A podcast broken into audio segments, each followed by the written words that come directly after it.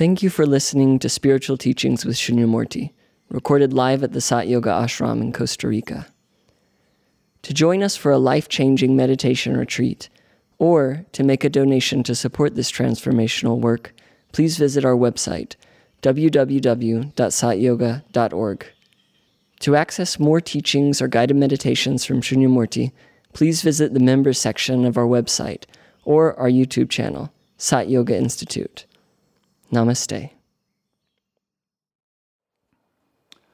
So, let me explain a little bit about how meditation works, what it is from the perspective of Sat Yoga. We use an approach that is very similar to that of Sri Ramana Maharshi, who taught what he called Atma Vichara, which is often translated as self inquiry or self investigation, self discovery. And we have uh, fleshed it out a bit and explained it more in terms that the Western ego, mind, and structure can digest, perhaps, and make use of with more uh, uh, clarity than, uh, than the more simple and direct explanation that Ramana was able to give to people of India or people who were uh, on the, the already, let's say, the path of non duality or the path of uh, realization of uh, the consciousness that transcends the ego. So, to explain meditation, we have to understand that in our childhoods, we were taught through the acquisition of language to represent ourselves and to create an internal self representation made up of words based on the I thought, the I am, but I am this or that, I am uh, the one who carries a certain name, a certain body, body type, a certain body uh, uh, style, attitude, uh, and, and so the, the basic representation of the self encrusted itself gradually with more and more self images and self concepts. And we learned to live in the plane of representation. And we lost touch with the real with the self we were originally before birth or before the acquisition of language. And we gradually hypnotized ourselves through the continual flow of internal mental chatter that would support the representation of the self and the self's attitude toward the representations of others because this internal representation of the, of the self uh, also contained and contains the representations of those who taught you who you are supposed to be and what they desired from you and demanded from you and uh, what they considered you to be and the worth they considered you to have to them, etc. We Freud called those the super ego figures. So the self-representation or ego is, uh, is an internal representation that has become extremely complex over time because there have been a number of variations of self image that we would create one for the mother, one for the father, one for the siblings, one for the people in the playground, and one for the teacher, et cetera, et cetera. And so we would have a number of different ego fragments. I'll, uh, I'll use Jung's uh, terminology.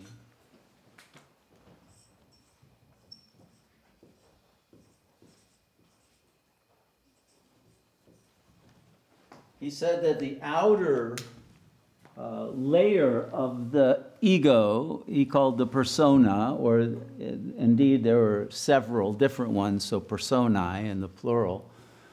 And this was the, the part of the self representation that we would use to uh, have interactions with others, to lubricate social situations, to accommodate, to act friendly even when we didn't feel friendly, basically to put on a false front and to navigate our way through difficult situations.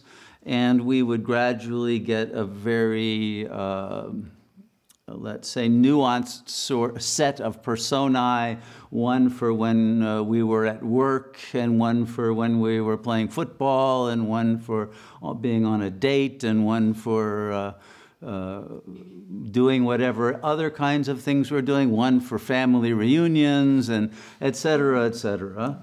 And, uh, and they were all fake, of course. Uh, but we learned that, in certain situations we had to act tough, in other situations we had to act sweet, and et cetera, et cetera. And so we got a repertoire of, uh, of masks. And the problem is that in some cases the mask got glued onto the face. And then uh, once uh, we couldn't take it off, we assumed, well, that's who I am. Didn't they make a movie of that? Wasn't that a Jim Carrey movie, I think, of the mask?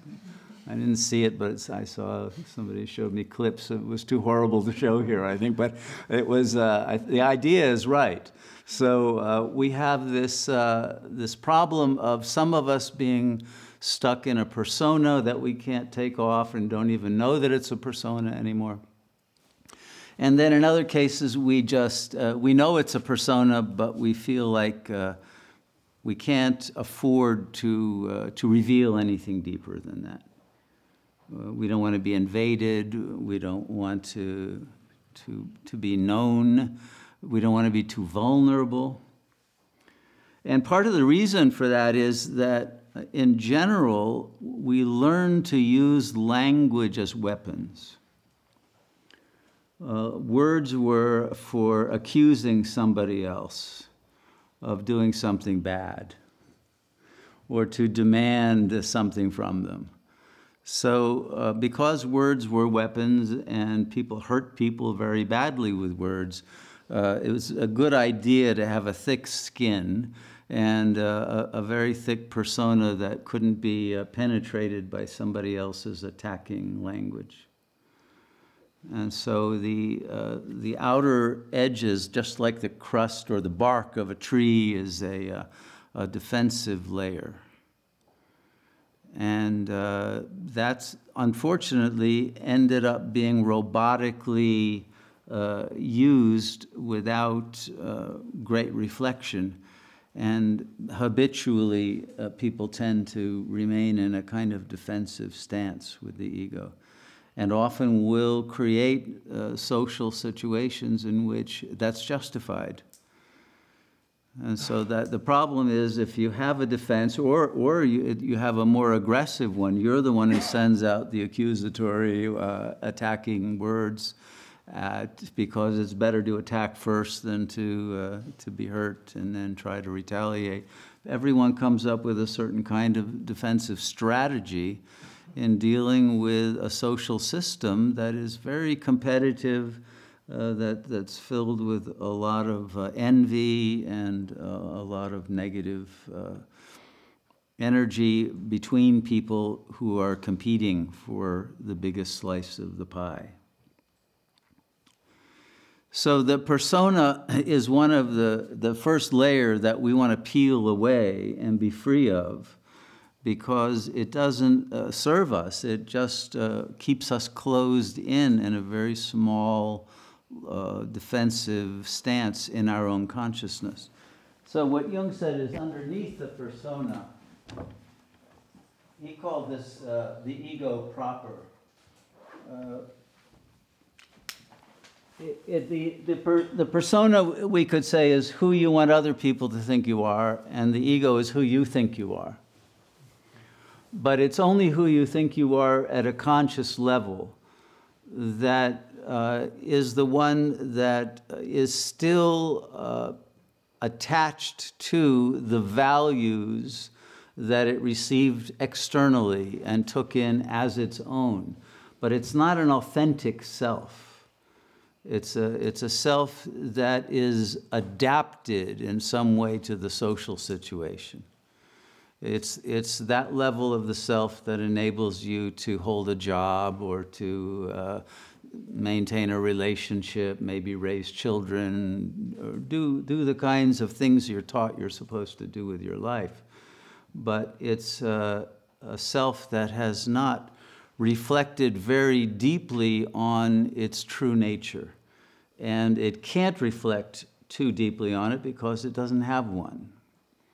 It's an artifact of the identity and the way of thinking that you learn to do uh, in order to uh, understand in the best way possible the reality that you were in.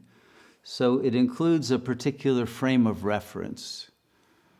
And if you have uh, learned a frame of reference that from the social order, it may be one that doesn't serve you any longer when you want to go beyond the ego and discover what you are at a deeper level.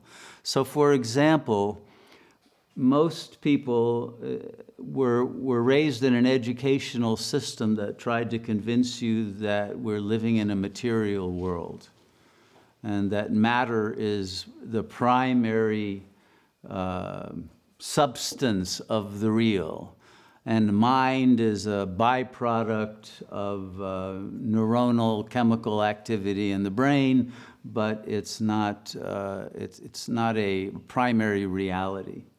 It's an epiphenomenon, they call it, a byproduct. But matter is what's real, and so we deal with uh, problems in a material way. If you have a, uh, mental issues, we give you a chemical pill. The psychiatrists much prefer to give you pills than to have to listen to you, and uh, they, they don't even know how to listen to you, uh, and they don't know how to help you if they do. So, a materialist paradigm is basically what we've been taught about reality, including a Darwinian or neo Darwinian belief system about how we got here as a function of random mutations of organisms and uh, had nothing to do with any intelligent design or any uh, uh power beyond uh, the, uh, the material and the, uh, the random. There's no order, there's no meaning to reality. And you can create your own meaning, but it's, it's not going to stick because uh, the world doesn't really have one, and whatever meaning that you have decided on is your own fantasy. But there will come a time when it won't, uh, it won't work. It'll meet some reality that resists it, and it's, it's going to create problems. Now, I think that is actually true for the materialist paradigm itself, because quantum physics has pretty much overturned it, as so have other advances in science but it's still what's being taught. How many people here believe in a materialist paradigm of reality? Is there anyone who's a materialist here? No? Well, I'm, so very amazing. Uh, it's useful not to be a materialist if you want to meditate. You can meditate and be a materialist, but uh, that frame of reference is going to make you believe that there isn't anything behind uh, the chattering ego mind. And so uh, it's not, uh, it, it, it doesn't bode well as a map of what you might be able to discover. So, what Jung did discover is that behind the ego, the people who came to his therapy uh, office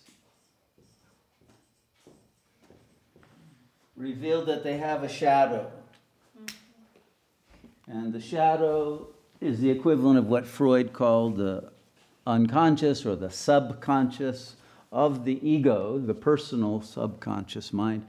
But the shadow is everything that you're supposed to not think and not want and not be and uh, not uh, talk about in the family system or the social system. And so, for in the Victorian age, the shadow, of course, uh, contained all kinds of uh, sexual desires and all of that, that that weren't allowed to be uh, talked about in good company. These days, that's really not what's in the shadow because that stuff is already in the ego. You know, so the old shadow has taken over the ego. And now what ends up being in the shadow is actually the good stuff uh, that you weren't supposed to show because you're raised to be a cynic, you see. And so if you have any, you know, pious, uh, noble tendencies, you have to hide them. you know, that's not going to work. You're going to be laughed at, you know, if you are someone who has very high values. So, so things have flipped into their opposite. Uh, Jung himself predicted that. He called that enantiodromia, when, when the pendulum swings to the other side. So, so we have the, the old classical shadow has usurped the ego and acts out in a very conscious way. And uh, the dreams that people have now are not so much about that stuff, but they're actually very much about the archetypal level and the good stuff that people aren't allowed to express in their conscious lives. And for some people growing up in family systems that still had a kind of a, a regulation uh, between those who had an anatomical uh, body that, that was female or one that was male would try to give a certain kind of gender identity to their children. These days, even that isn't allowed, and uh, you are uh, so you have you have people who have great gender confusions but it may well be that someone in a male body has, has, has his male aspects in the shadow and more the feminine in the ego, and vice versa for the female, or there can be all kinds of mixtures.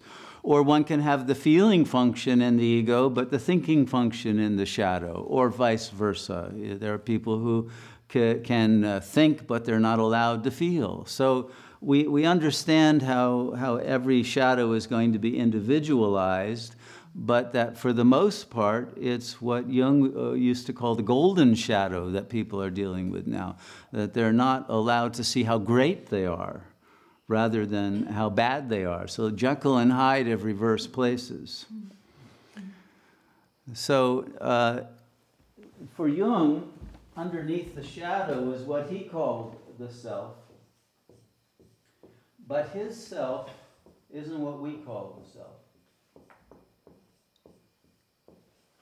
For Jung, the self was an archetype. The archetypes, we could say, for us, in the Kundalini Yoga map that you'll all probably learn if you stay here for a few more days beyond the weekend, uh, is a fifth chakra artifact. So there are from the mind beyond the ego, the, the consciousness uh, from which the ego derives, the, uh, there is an, an image of the self that's a blueprint that isn't given by the parents. It's given by a transcendent source.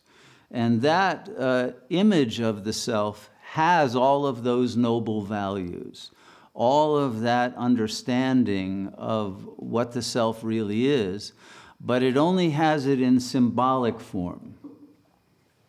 And so the self, as a, a symbol of the supreme reality, a symbol of, let's say, what in, in, religious terms would be called God or our Buddha nature or Brahman or, or whatever term for the absolute people have. Uh, the, the, the expression of that on a personal level is a mythological expression. So, in, in uh, one of the forms of Indian philosophy, Shiva is the name for that. And you see on this famous uh, sculpture, Shiva's dancing on the back of a dwarf. That's the ego. But the one, the dancer, the one whose, whose mind really is, uh, is whose intelligence, let's say, is really uh, able to flow through your organism if you allow it, is a, an intelligence that you didn't get from school or from your DNA or anything else. It comes from that supreme source before you were born. Uh, Shiva literally means the zero point, so it's the very center of consciousness. For most of us, that center has not fully incarnated we, because we haven't gone that deeply into uh, the layers to reach the center. So we have the self as an archetype, which is an image and an understanding of it. At some point in our meditation, that understanding is going to open up as a yearning and as a, uh, a readiness to receive from the, uh, the consciousness itself the, the true energy that it symbolizes. That's, that's really what we want to get to in meditation. So, below uh, Jung's self, which is only a symbol, is what we'll call the I guess I should call it the real self, which is that self that is not a symbol, but is real, okay? And when I say real in this sense, it means not imaginary, not a, a, a symbolic form, but that which cannot be expressed in language. It's indescribable. And the reason it can't be expressed in language, no matter how sophisticated your vocabulary, is that language is embedded in a dualistic model of reality. Language is uh, organized as subject, verb, object.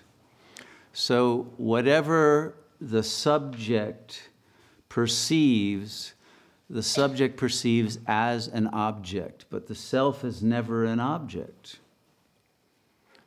But nor is the self the subject, because the subject is the one who believes that he or she is an I and is uh, apperceiving the world through language.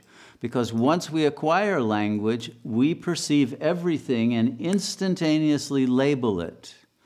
We no longer have raw experience. Our experience is always interpreted before we even become aware that all we're perceiving is an interpretation, not what's actually there. And because we have all of these internal images in our mind, the superego figures, etc., in most cases, what we are actually going to see is a projection of an image of a being in our own mind projected upon someone who is in, uh, in current uh, space time. So, uh, someone may project their mother on you, and somehow suddenly they will treat you like that if they project it with enough force, you'll start even acting like that person, even if you never met her. And you'll find yourself in what they call a projective identification, because projections have energy. The mind projects with an energetic charge. So information is always being transmitted. We are constantly transmitting information with our minds to each other. We, we are telepathically all linked, but we're not accessing consciously that uh, channel, but it still has effects on us. So eh, the, uh, the fact that we're projecting is also unconscious to most people, and the fact that we are being projected on is unconscious.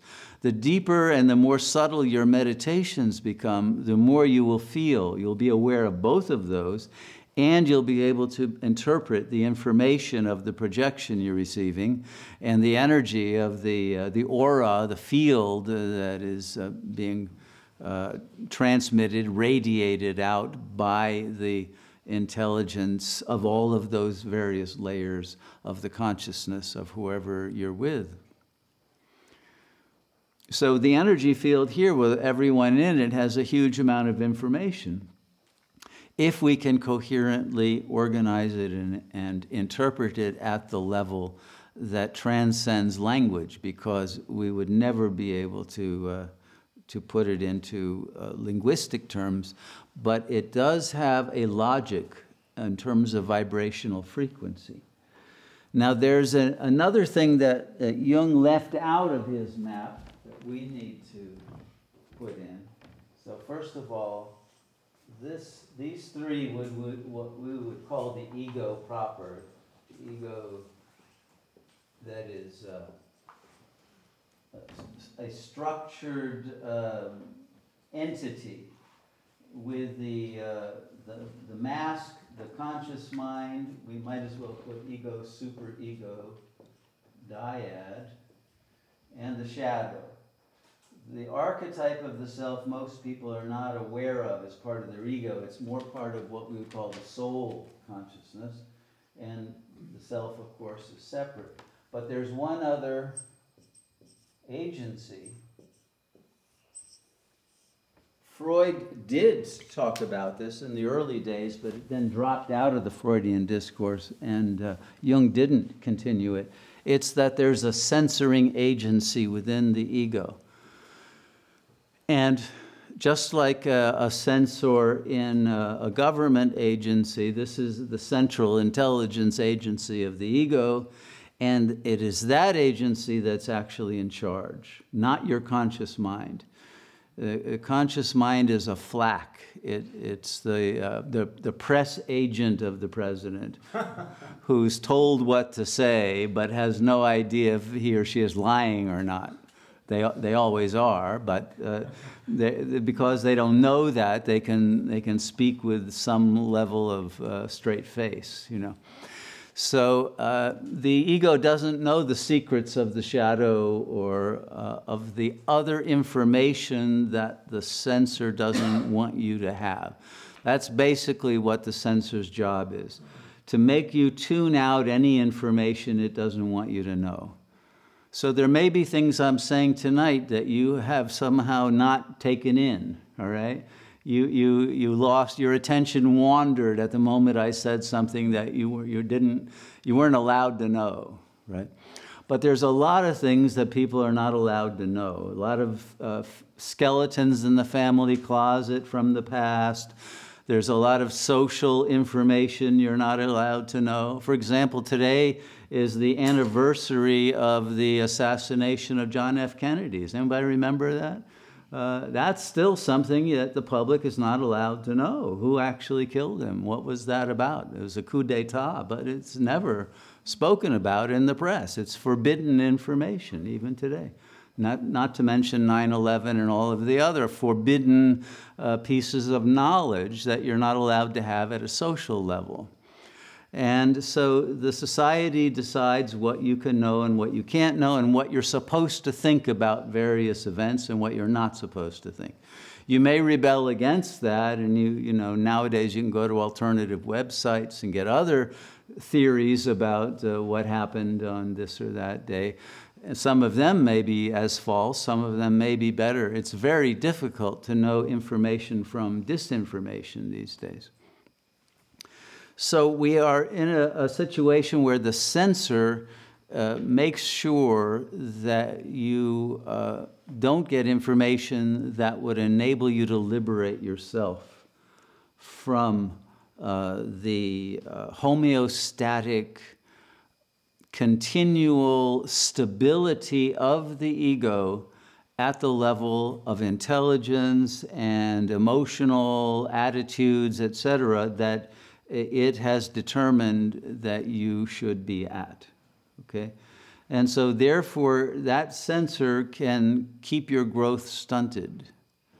And for many people, it doesn't allow them to grow out of the, the, the, the egoic attitudes that they had as children. And it, it doesn't allow a, uh, a, a freedom to think without uh, preconceptions or a sense of guilt if you start thinking in ways that you're not supposed to. And so the affects of guilt and shame are, uh, and anxiety are used by the censor to keep you away from uh, going too far in a direction that you're not supposed to go. So you have these internal controls on your consciousness. So these become the enemies that you're going to have to deal with.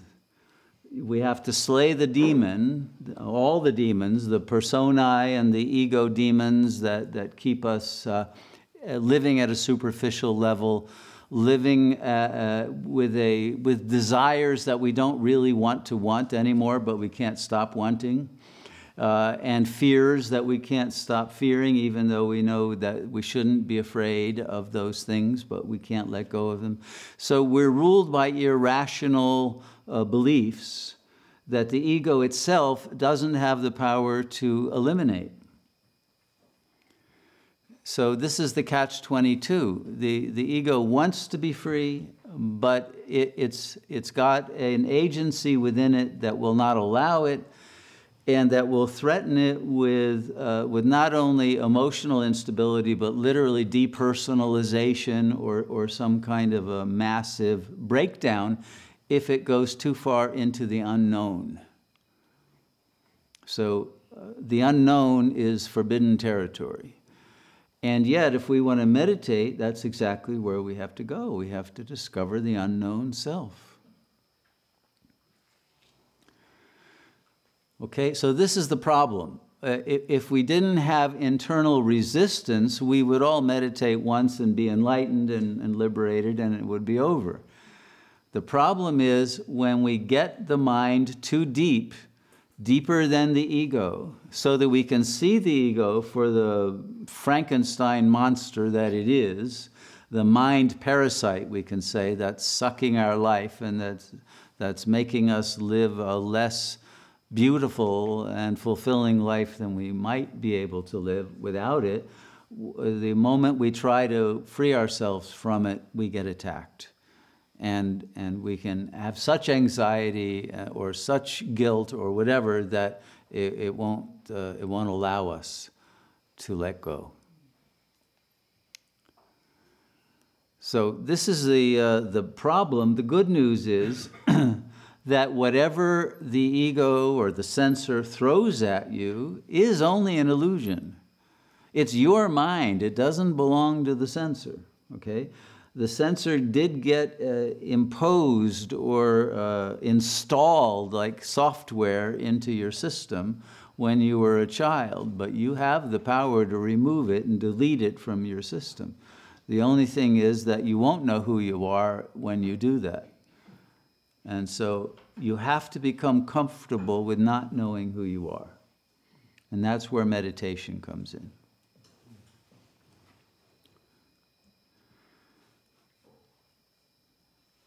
And the reason why, uh, why I say that is that what Atma Vichara is, to get back to the key to what we're doing when we're meditating, is we are observing our ego, we're observing the mind, we're observing every movement of thought, emotion, and mental image.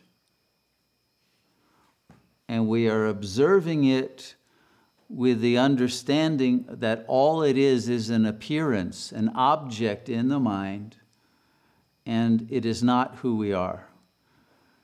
And so our job in meditation is to disidentify from our own mind, to realize that the representation of the self is not the self. So the I thought is not I. When the, when the mind thinks, I want uh, a cookie, that's not my real self wanting the cookie. Okay? And because it's not my real self, I can say, oh, you know, I don't really want a cookie. You have that ability, but most people will just have the thought, I want the cookie, and they'll go to get the cookie, assuming that that thought meant that they wanted a cookie. Okay? It's not the case. Do not be fooled. Your mind will tell you you want things or you hate things or whatever you feel about different things, and, uh, and it wants you to be hypnotically suggestible enough to do what it tells you. If you can refuse to do that and decide to get a second opinion from your heart, from your silence, from asking, is that thought true? Uh, and, and to not buy into it immediately, you will begin to have what's called free will. which you don't have as long as you believe your mind. As long as you're identified with your mind. And the problem is your mind identifies you with the body. And so you become obsessed with the body because the mind wants the body either to look good or to feel bad because it doesn't look good or to uh, have, have some uh, kind of relationship uh, to reality and to the world and to others on a bodily level because the ego enjoys uh, the sensory world because that's all it knows are the five senses it doesn't know that there is a deeper level of consciousness beyond the sensory. It, it, that is the real and where real beauty is and real truth and intelligence and willpower and uh, nobility and all of the, the power that comes from that, uh, that level of our being that's eternal, innate, not born, not created, not uh, conditioned by family and society. So, if we want to become unconditioned and unconditional and real, we have to stop believing the mind. And then the second step is you want to stop mental activity entirely so that you can discover is there some intelligence beyond the mind that is being obscured by the interference patterns created by the chatter? So when we stop the chatter in the silence, we can suddenly become aware of a much deeper level of the real. And that's when meditation becomes interesting because we can become absorbed into that deeper level of being that we never know as long as we're thinking. Thinking prevents the revelation of being. Thinking is about becoming.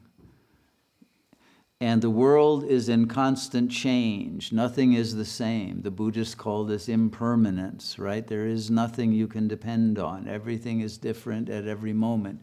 Heraclitus said you can't step in the same river twice. So the ego mind is constantly struggling to keep up with the changes, and it's only interested in dealing with that externally changing uh, phenomenal plane. It's not interested in the changeless eternal presence that is present regardless of the situation outside. It was present for you before you were born and will remain present after the body dies. It's that presence that you want because that presence of the real self has no fear. And it is extremely intelligent. It has no censor, it has nothing to stop it. And it is the intelligence of the designer of the cosmos, the intelligence that is unlimited and infinite and cosmic in scope, that your intelligence is part of. So, the more that we are connected to the real self that we meet in silence and can be absorbed into and realize we are, that self is universal. That self is not partial to any particular bodily organism. It's the self that recognizes that the entire world is an appearance within its own consciousness. Therefore, the world is your dream. You're not born and victimized and traumatized in a world that is separate from you. No, that's the frame of reference of the ego and why it's defensive and, and why it's fearful, etc. No, it's a dream. And if you can become lucid in the dream of life, you can re-dream it. Okay? It's very important that you realize your power, which requires you to take responsibility for your dream. That means you have to stop blaming other people for why you're unhappy and blaming the situations you were in or the government or the, the society or whatever. Once you recognize the power you have to redream at least your aspect of the world, that which you uh, encounter on a daily basis, you will discover that you can dream a beautiful world no matter where you are. And each of us is in our own private world. Even though we share a collective, each of us lives in our own individual, unique, private world. But that private world is a world that is usually disconnected from the intelligence of the real self. If we can connect it, then the private world, with all of its troubles, gets washed away, and the cosmic world, the infinite world, that is the, uh, the world of unchanging consciousness, is able to be transmitted into this world, this plane, and, and bring its beauty and its goodness and its uh, truth into it. So life becomes very different. When you are vibrating at the level of the real self, you discover another thing, which is that, that reality is vibrational in nature.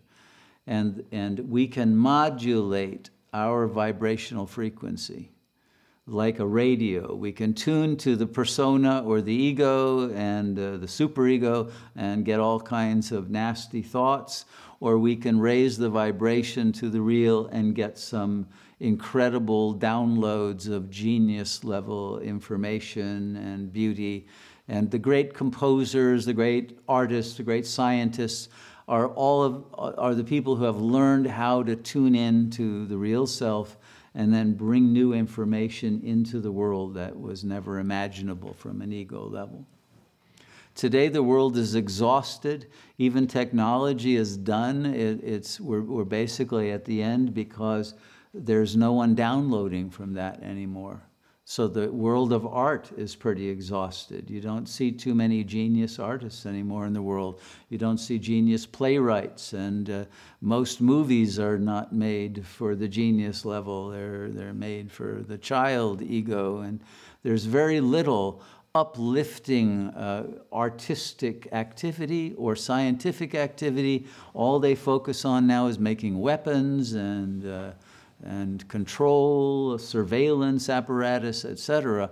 It's the, the, the world is not oriented toward bringing beauty and truth in, it's oriented toward something else. But if we can change our frequency, we can actually have an effect on the world as a whole. It's a, we have a very great power that no one is using. If we can create a network of, of that frequency of goodness and beauty again and make a grid of that level of coherent information and transmit it powerfully, it will overcome the negative, incoherent noise. The signal of truth will overcome the noise of the false. But there aren't enough now who are focused at that level to be able to complete that task.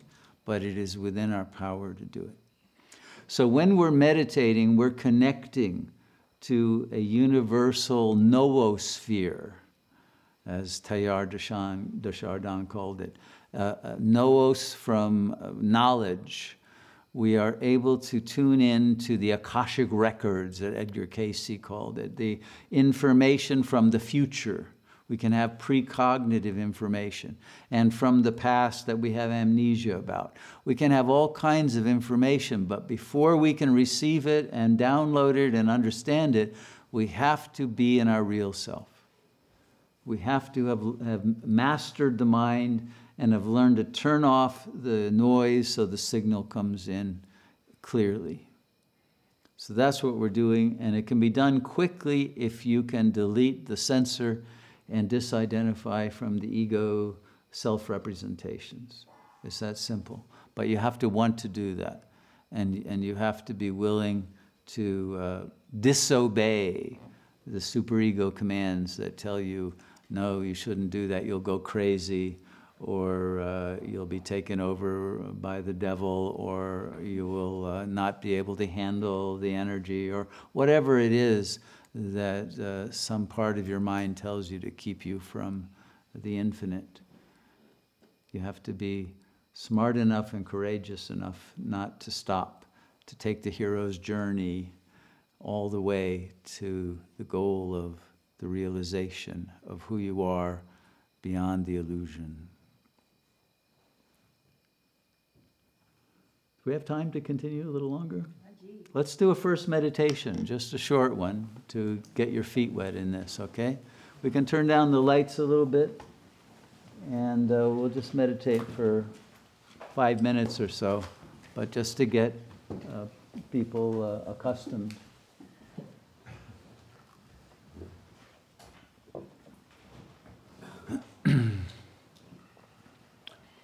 So the first thing is keep your back straight if you can so that the energy flows up the spinal cord. Take a few deep breaths, breathe out any stress. When you meditate, you want to be relaxed. So scan through the body, and if there are any muscle areas that are tight, or contracted, give them permission to let go. Don't try to force anything, but give permission to relax. Be at peace. You're safe. Feel how it is to, to be safe in your body, to allow the body to relax into a level of serenity where you can forget about the body and the body will be able to slow down its metabolism. So, the next thing you want to do, you can close your eyes and really pay attention. Pay attention to your heartbeat and give it permission to slow down. Your breathing will naturally slow down.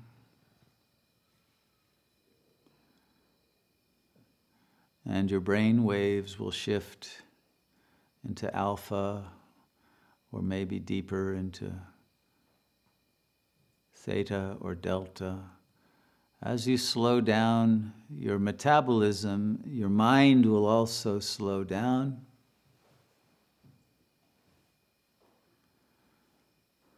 And the more relaxed your body is, the more peaceful the emotional state will be, and the more quiet your thoughts will be.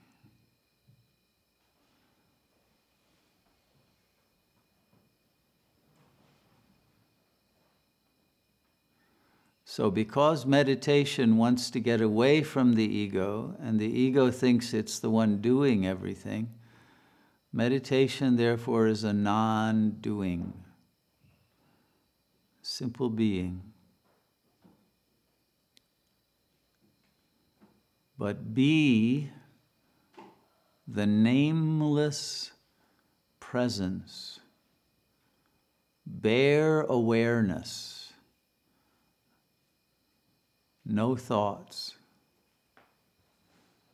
If thoughts arise, they're not yours. Don't take possession, don't take ownership. Don't entertain them, don't follow them. The thought will let go and disappear again. But you focus your attention on yourself as pure awareness. You have no form, so you're not an object.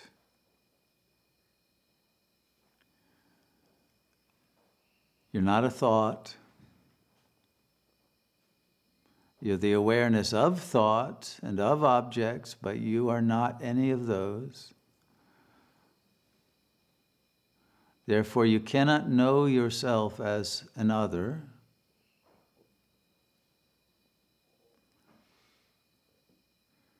And therefore, all you can do is realize you are already the silent presence.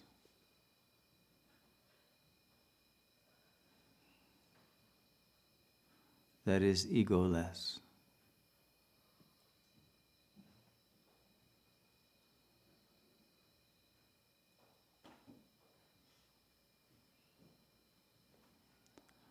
Now just be what you have discovered you are.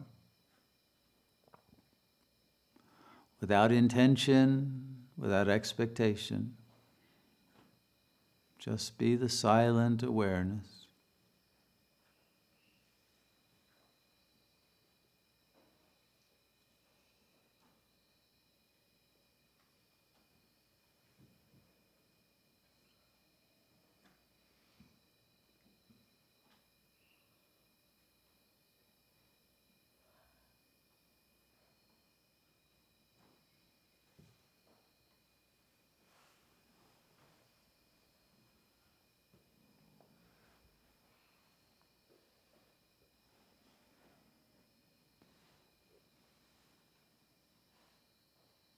And keep going deeper into the silence. Just by being, you'll find yourself being absorbed deeper and deeper into this internal ocean of consciousness.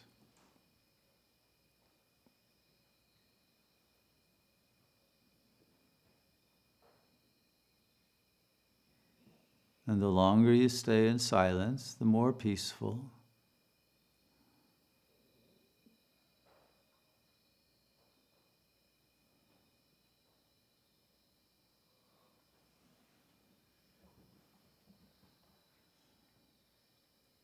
You may become aware of subtle energies.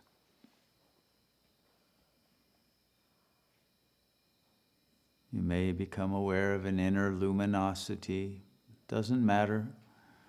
Just remain silent presence.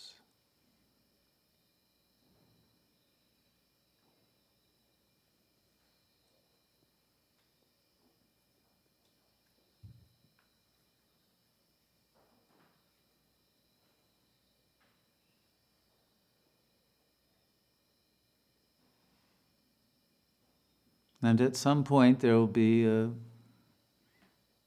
an understanding, a silent understanding that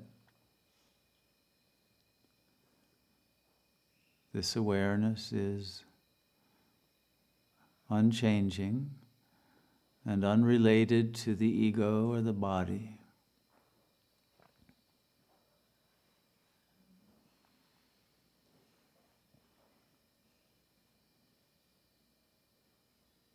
Just stay with it, in it.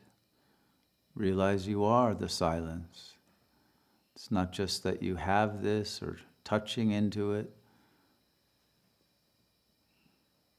This is who you are, and you have forgotten it perhaps because you had paid attention to language and the sensory world, but this is who you've always been unconditioned, nameless, formless, timeless.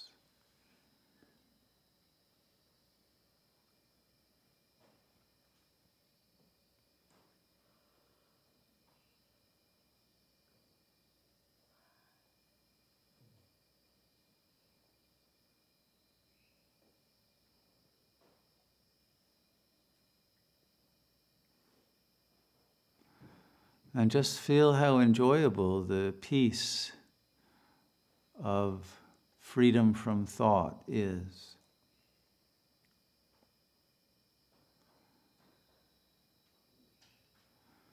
Now, the longer you stay in this state, the deeper you will go. And just as going into the depths of any ocean, some extraordinary discoveries will be made.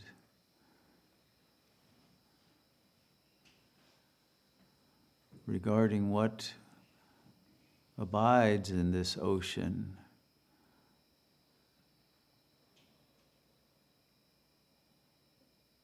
But you are the ocean, and whatever inhabits it is a power that can be used.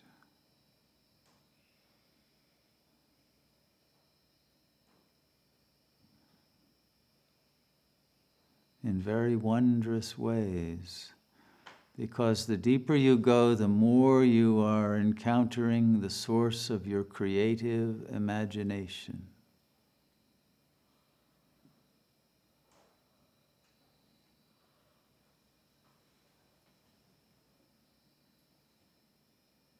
But we want to be in the silence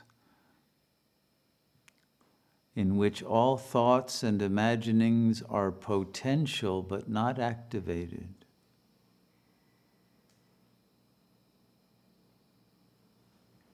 We want to accumulate potency.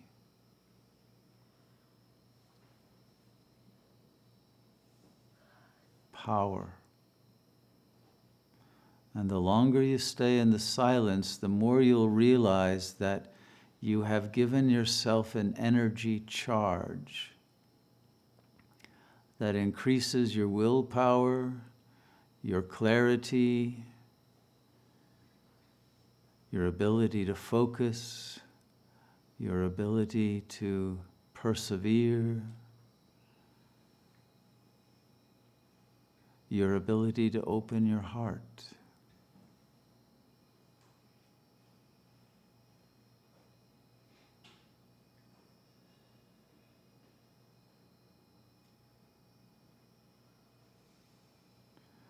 And in the peaceful silence, you will realize that you don't have to put on the ego garment again.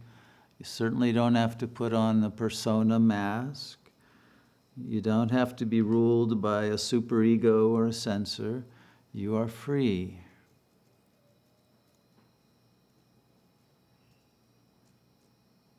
And at this level, you can claim your freedom and function much better than before, but differently, egolessly.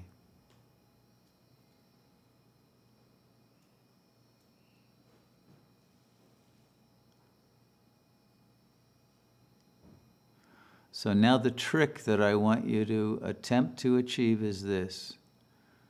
I want you to come back from the meditation without leaving it.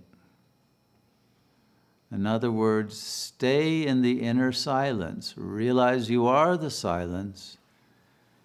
Even after your body starts to move and your voice may start to speak and you, your mind will start to think, but you can remain silently aware, disidentified, and detached, and unaffected by whatever happens at the superficial levels.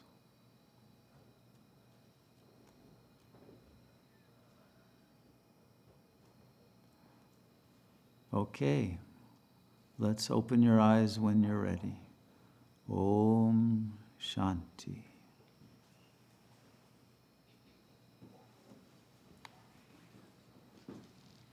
Okay, was that useful for people? Feel more peaceful?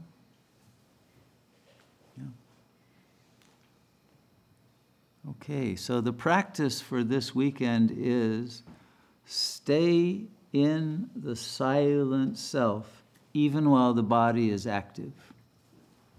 In other words, meditate all the time, not just when you're in some formal sitting. Realize you are the silent self. You've never been anything else but pure awareness. And then go through life under manual control of the ego, not letting it act out, not uh, accepting conventional thoughts and attitudes, and not trying to be some funny persona or some other uh, kind of uh, presentation of yourself that's inauthentic. But let yourself relate from the depths of your real silent self. And you may discover that some very wonderful events occur because of the energy that you are radiating. Thank you for listening to the Spiritual Teachings with Shunyamurti podcast. For more information on programs and retreats, click on the calendar section of our website, www.satyoga.org. Our work is made possible by the generous support of our listeners, viewers, and members. To make a donation, please visit the donate page of our website. We thank you for your support in our mission to share this timeless wisdom with the world. Namaste.